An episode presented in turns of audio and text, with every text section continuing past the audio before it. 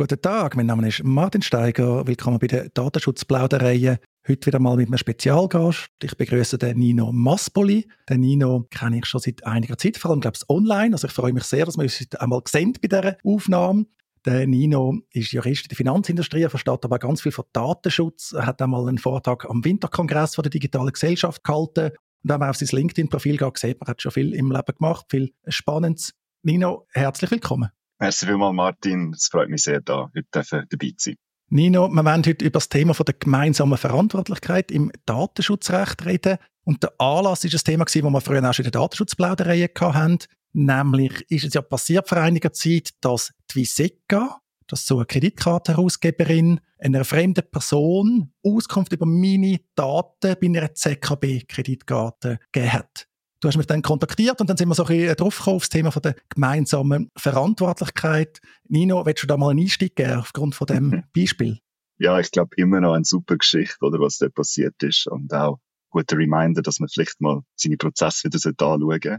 Ähm, aber ich glaube, was dort so die Diskussion gestartet hat, ist ja auch vor allem gewesen, wer muss überhaupt Auskunft geben, wenn man so eine Kreditkarte braucht und die im Einsatz hat?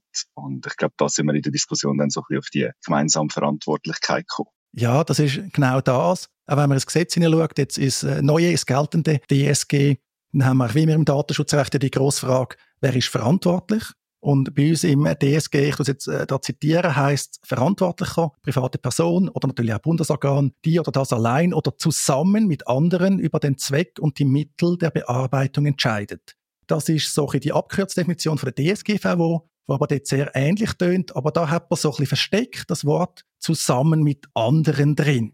Ja, und ja, eigentlich noch spannend, eben, du hast DSGVO gerade erwähnt, gibt's ja nachher nichts mehr dazu im, im DSG obwohl eben in der DSGVO ja eigentlich dann noch spezifisch einen ganzen Artikel, ich glaube 26, existiert, wo dann wirklich auch noch Pflichten beinhaltet und das kennen wir so in der Schweiz eigentlich nicht. Genau, also man hat da mehr als einen Verantwortlichen. In der Schweiz tun wir es dann zum Teil so aus dem Artikel 7 ableiten. Oder man sagt, Datenbearbeitung muss technisch und organisatorisch so ausgestaltet werden, dass Datenschutzrecht eingehalten wird, vor allem wieder Grundsätze ist aber sehr schwammig in der DSGVO, genau der Artikel 26, wo so ein das Thema ist, wenn man mehr als einen Verantwortlichen hat. Es gibt dann auch zunehmend EuGH-Rechtsprechung. Aber alles in allem ist das Thema aus meiner Sicht recht diffus, gemeinsame Verantwortlichkeit. In meiner Praxis ist es so, man versucht das eigentlich zu vermeiden. Also man hat viel lieber aus meiner Sicht einzelne Verantwortliche, vielleicht Daten hin und her schieben und natürlich auch ganz klassisch Verantwortliche versus Auftragsverarbeiter. Ja, und ich glaube, das ist ja generell eigentlich eines den schwierigeren Themen, oder? Die zwei Rollen ein bisschen zu definieren, auseinanderzuhalten, herauszufinden,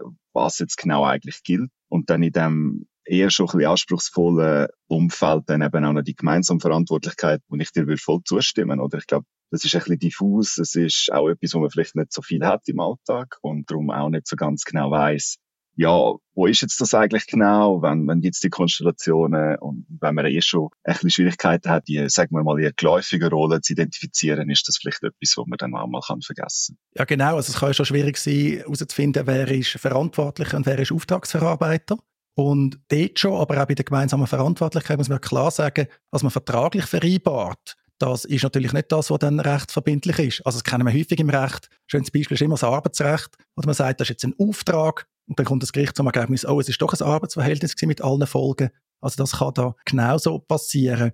Aber Nina, um so ein Gespür bekommen, vielleicht auch nochmal bei dieser Kreditkartengeschichte. Wie landet man denn bei dieser gemeinsamen Verantwortlichkeit oder jetzt bei einer Kreditkarte? Wer könnte denn da jetzt gemeinsam verantwortlich sein? Ja, ich glaube eben, die Herausforderung ist ja so ein bisschen herauszufinden. Zuerst mal, wir haben ja die, die zwei Themen, wo wer entscheidet über den Zweck und Mittel. Und ich glaube, das ist auch im Vordergrund bei der gemeinsamen Verantwortlichkeit, wie sie auch beim Verantwortlichen und beim Auftragsbearbeiter ist. Und, und da, glaube ich, bei der gemeinsamen Verantwortlichkeit steht das so ein bisschen im Mittelpunkt, ob man die zwei überhaupt kann auseinandernehmen oder gibt's gibt's vielleicht Bereiche, wo man zusammen entscheidet? Ähm, und das muss auch nicht gleichmäßig sein also ähm, und, und, du hast die Rechtsprechung angesprochen wo es in Europa zumindest gibt. Die Schweiz äh, ist mir nicht bekannt vielleicht weißt du da mehr wo da ein bisschen Kontext gibt und ja dort in dem Zusammenhang spannend ist dass, dass eben der EuGH relativ schnell mal auf die gemeinsame Verantwortlichkeit kommt, was wieder so ein bisschen im Konflikt steht mit dem, wo wir einleitend gesagt haben, dass man es ja eigentlich in der Praxis relativ selten sieht. Und, und ja, ich glaube, da braucht es meistens fast das Gericht am Schluss, wo, wo dann sagt, mal, das ist eine gemeinsame Verantwortlichkeit, eben nicht zum Beispiel ein Auftragsverarbeitungsverhältnis oder, oder eine normale ähm, verantwortliche Beziehung wenn man jetzt die Rechtsprechungen anschaut, oder so wie ich es im Kopf habe, also du hast gesagt, oder, der EuGH geht wirklich sehr weit, also extensiv. Bei Schweizer Sicht ist die Rechtsprechung in Europa zum Datenschutz noch häufig so ein extensiv. Was ich zum Beispiel krass finde, ist, dass man gemeinsam verantwortlich sein kann, aber der eine Verantwortliche hat gar keinen Zugang zu diesen Personendaten. Das finde ich noch bemerkenswert. Das geht so in die Richtung Facebook Fanpage oder äh, Page Insights, also die Statistiken, wo man ja nüchtern muss sagen, ich jetzt als Facebook-Nutzer, der so eine Facebook-Seite hat, auch wenn man die Facebook-Statistik und so anzeigt, ich habe eigentlich nicht viel zu sagen, oder? Gemeinsame Verantwortlichkeit, grosses Wort. Facebook hat dann mit einigen Verzögerungen, ist ja schon ein paar Jahre her der Fall, dann irgendwelche Rechtstexte dann produziert, wo aber, ja, die existieren jetzt halt und wenn man es liest, kann man sagen, schön, jetzt können wir sagen, wir haben irgendeine Vereinbarung. Aber was dann dort rausschaut, ist mir dann auch nicht so klar. Also auch jetzt als Beispiel, wenn ich jetzt eine betroffene Person bin, der Inhaber von einer Facebook-Seite wird mir als betroffene Person in dem Zusammenhang ja gar nicht sinnvoll können Auskunft geben, sondern mich irgendwie müssen an Facebook, was sich heute ja Meta nennt, aber auch immer noch Facebook ist, äh, verweisen. Ja, ich glaube, jetzt kommen wir ziemlich genau auf den Kern von dem Ganzen, oder? Das ist vielleicht auch der Grund, warum der EuGH da so breit ist. Es geht am Schluss immer um, um die betroffene Person. Und für die soll es eigentlich erkennbar sein, wer denn genau jetzt eigentlich was macht. Das ist ja auch dann eben Challenge wieder, oder? Man muss herausfinden, ja, was passiert, wer, wer ist wo am Hebel, wer hat wo die Entscheidungsmacht und, und darf auch irgendwie beeinflussen, wie das die Daten verarbeitet werden und, und für was. Und ich glaube, das soll da die Idee sein hinter dem Konstrukt, dass man, ähm, wenn man eben zusammen verantwortlich ist, die Konsequenz daraus eben zumindest in Europa aus dem Artikel 26 ist, dass ein Konsequenz daraus dann der Fall ist, dass die betroffene Person darf bei jedem anklopfen gehen und sagen, hey, könnt ihr mir bitte sagen, was mit meinen Daten passiert? Und, und jetzt gerade in deinem Viseka-Fall dann eben egal ist, ob ich jetzt bei der ZKB äh, frage, äh, ich hätte gerne Auskunft über meine Daten oder bei der Viseka selber, das müsste eigentlich das gleiche Resultat haben. Oder zumindest, man müsste dann sagen, vielleicht, wenn man es ein bisschen pragmatischer anschaut, schau, wir haben das, aber in diesem Zusammenhang ist auch noch die Viseka oder, oder wer auch immer in, in dieser Konstellation genauso Teil davon, gang doch dort bitte auch noch fragen oder vielleicht sogar, dass das automatisch weitergeleitet wird oder im Idealfall. Das bedingt dann aber, dass man ja einen Prozess hat, also dass einem klar ist, dass eine gemeinsame Verantwortlichkeit besteht. Also man muss das irgendwie schon definiert haben. Gut, jetzt würde ich in der Finanzindustrie erwarten, dass man das hat. Dort ist Compliance-Level tendenziell ein bisschen höher, aber kannst vielleicht du etwas dazu sagen? Du hast da sicher äh, mehr Erfahrung. Aber man muss ja wie, dass man so reagieren kann oder anders reagieren, muss man wirklich Klarheit haben, wer sind wir eigentlich in dem ganzen Konstrukt? Ja, also ich kann jetzt natürlich nicht aus dem beruflichen Kontext sagen, aber ich glaube, das ist ja generell so ein bisschen die Herausforderung im, im Datenschutzrecht generell. Man muss verstehen, was passiert vielleicht sogar auf der technischen Ebene. Und da ist es dann halt doch eben, ich glaube, das ist nicht nur in der Finanzindustrie so, oftmals man hat das Projekt und es muss halt mal vorwärts gehen und dann nimmt man vielleicht, äh, ja, ein gewisses Template und füllt das aus. Und jetzt gerade bei der gemeinsamen Verantwortlichkeit ist es aber eigentlich essentiell, dass man eben wirklich schaut, was passiert. Gerade auch in, in du hast es vorher gesagt, oder es kann natürlich sein, dass das Gericht dann mal sagt, hey, ihr seid gemeinsam verantwortlich und dann möchte man irgendwie können zeigen, das sind unsere Überlegungen gewesen, das haben wir äh, auseinanderdividiert. Da ist die, die Firma im Lead und auf, auf der anderen Seite die andere, dass man dann eben auch weiß, wer für jeden Bereich verantwortlich ist. Weil am Schluss, und ich glaube, das ist in Europa auch entscheidend, oder ist es dann vor Gericht, es Sanktionen gibt, dann wiederum nicht relevant, sondern eben sind dann halt beide dran. Und entsprechend, wenn man da vertraglich ähm, etwas aufgesetzt hat, wo man kann sagen, ja, der Bereich gehört zu uns und der gehört zu euch, ist man da sicher auf, auf äh, der besten Ausgangslage.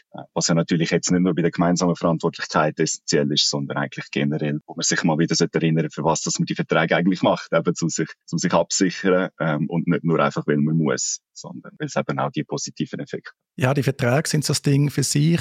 Man redet ja da auch von dem Joint Controller Contract, JCC, wo man dann da abschließt. Im Idealfall ja, ich bin wirklich, ich muss sagen, zum Teil ein ratlos, amix. Auch gerade wenn man zum Beispiel eine Unternehmensgruppe hat oder ein Konzernverhältnis oder so, dort hat man eh eine Herausforderung, wie man das regeln was sind die einzelnen Rollen. Und eben man hat dann wie so ein Trio, also wer ist verantwortlich, unterschiedliche Verantwortliche, das kann man natürlich regeln, zum Teil Auftragsverarbeitung und dann, ja, allenfalls noch gemeinsam verantwortlich. Das passiert noch häufig. Man kann versuchen, das ein zu strukturieren, aber eben, Struktur, die rechtlich sollte den Tatsachen entsprechen. Sonst funktioniert sie ja nicht. Zumindest muss man damit rechnen, dass dann irgendwann auskommt, oder? Das ist Klassiker im Recht. kennen wir auch bei viel einfachen Verhältnissen, also so die typischen E-Commerce-AGB, ein Online-Shop klickt die sich online oder kopiert sie. Dann im Streitfall stellt sich halt heraus, er hat leider die Sachen ganz anders gemacht, als es in AGB steht. Ja, genau. Ja, und, und ich glaube eben, die Dokumentationspflicht oder die Transparenz sind ja sowieso Grundsätze, die man aus dem Datenschutzrecht kennt.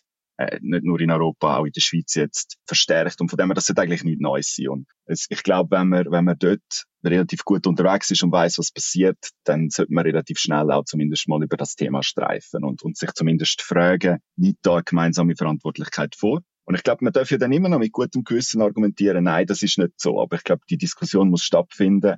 Und am besten, das ist zumindest etwas, was ich immer probiere zu argumentieren, ist, wenn man die Dokumentation macht, wenn man das aufschreibt, dann hat man wenigstens etwas in der Hand. Ähm, selbst wenn jemand anderer Meinung ist, muss man zumindest sich nicht den Vorwurf gefallen lassen, ja, du bist da also eigentlich fahrlässig mit dem Ganzen, sondern man kann sagen, hey, look, ich habe es, wir haben es angeschaut, das sind unsere Gedanken, äh, wir haben es da festgehalten in diesem Meeting oder, oder in dieser Dokumentation.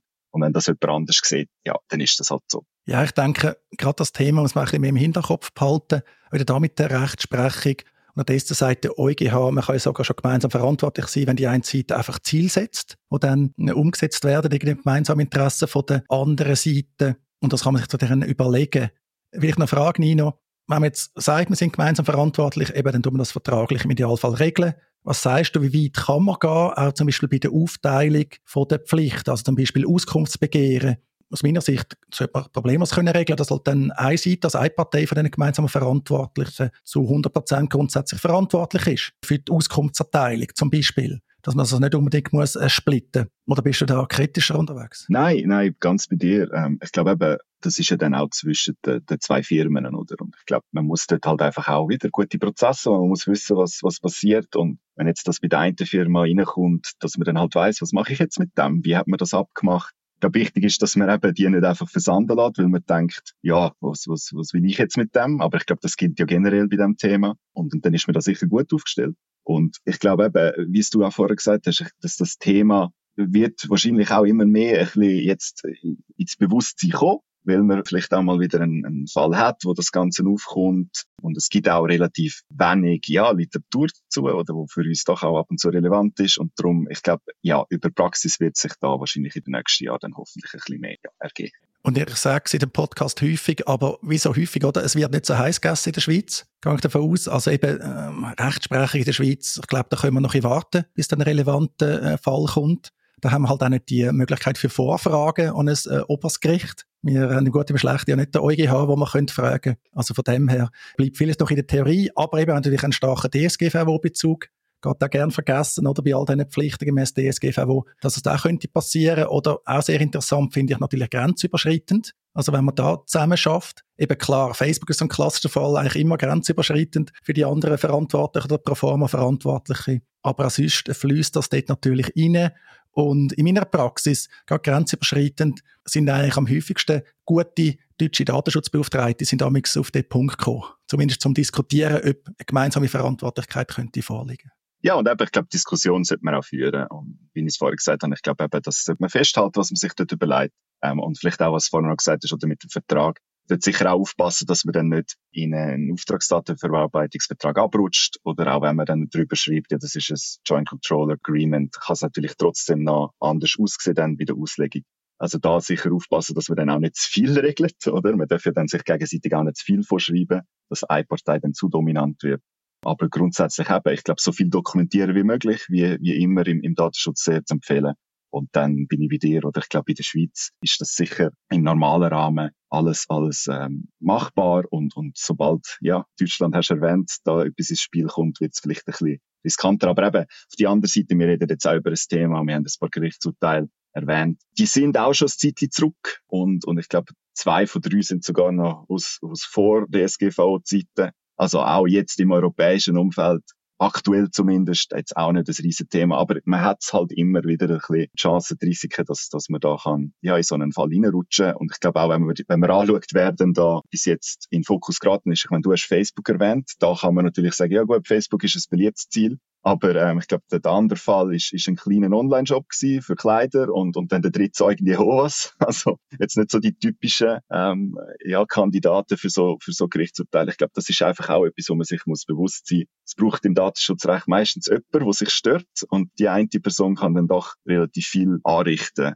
ich glaube grundsätzlich voll bei dir. Es ist, es ist jetzt nicht etwas, wo, wo soll, ähm, das ganze ein zweijähriges Projekt auslösen, aber ich glaube, man muss sich bewusst sein, dass man es halt auch könnte zum Thema werden. Ja, auf jeden Fall. Zeugen Jehovas finde ich übrigens ein super Lehrbuchbeispiel. Also, wie man sich so plastisch vorstellen kann, oder? Also, da kommen die Missionare, die da läuten, oder? Die sind verantwortlich, weil sie natürlich deine Personendaten, wenn du da die Türen aufmachst, bearbeiten, aber hindurch wie noch quasi die Religionsgemeinschaft. Also ich empfehle das wirklich einmal nachzulesen. Ich finde es wirklich auch gut, zum, so im Unterricht so darüber diskutieren. Eben Sander Fashion ID, ja, ich glaube, es wirklich so ein kleiner Online-Shop. Facebook kennen wir natürlich alle.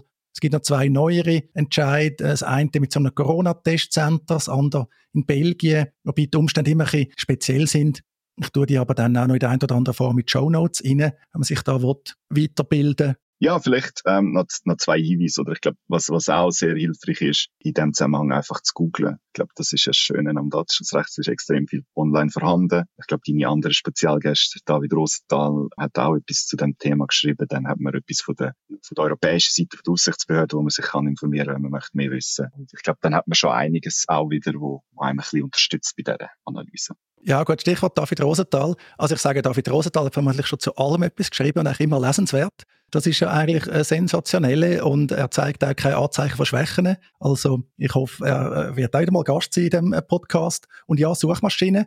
Wobei ich muss jetzt sagen, Google, ich glaube, nimmt da Bedeutung ab. Auch wie das KI-Thema. Also zum Beispiel so etwas wie äh, Perplexity AI oder so.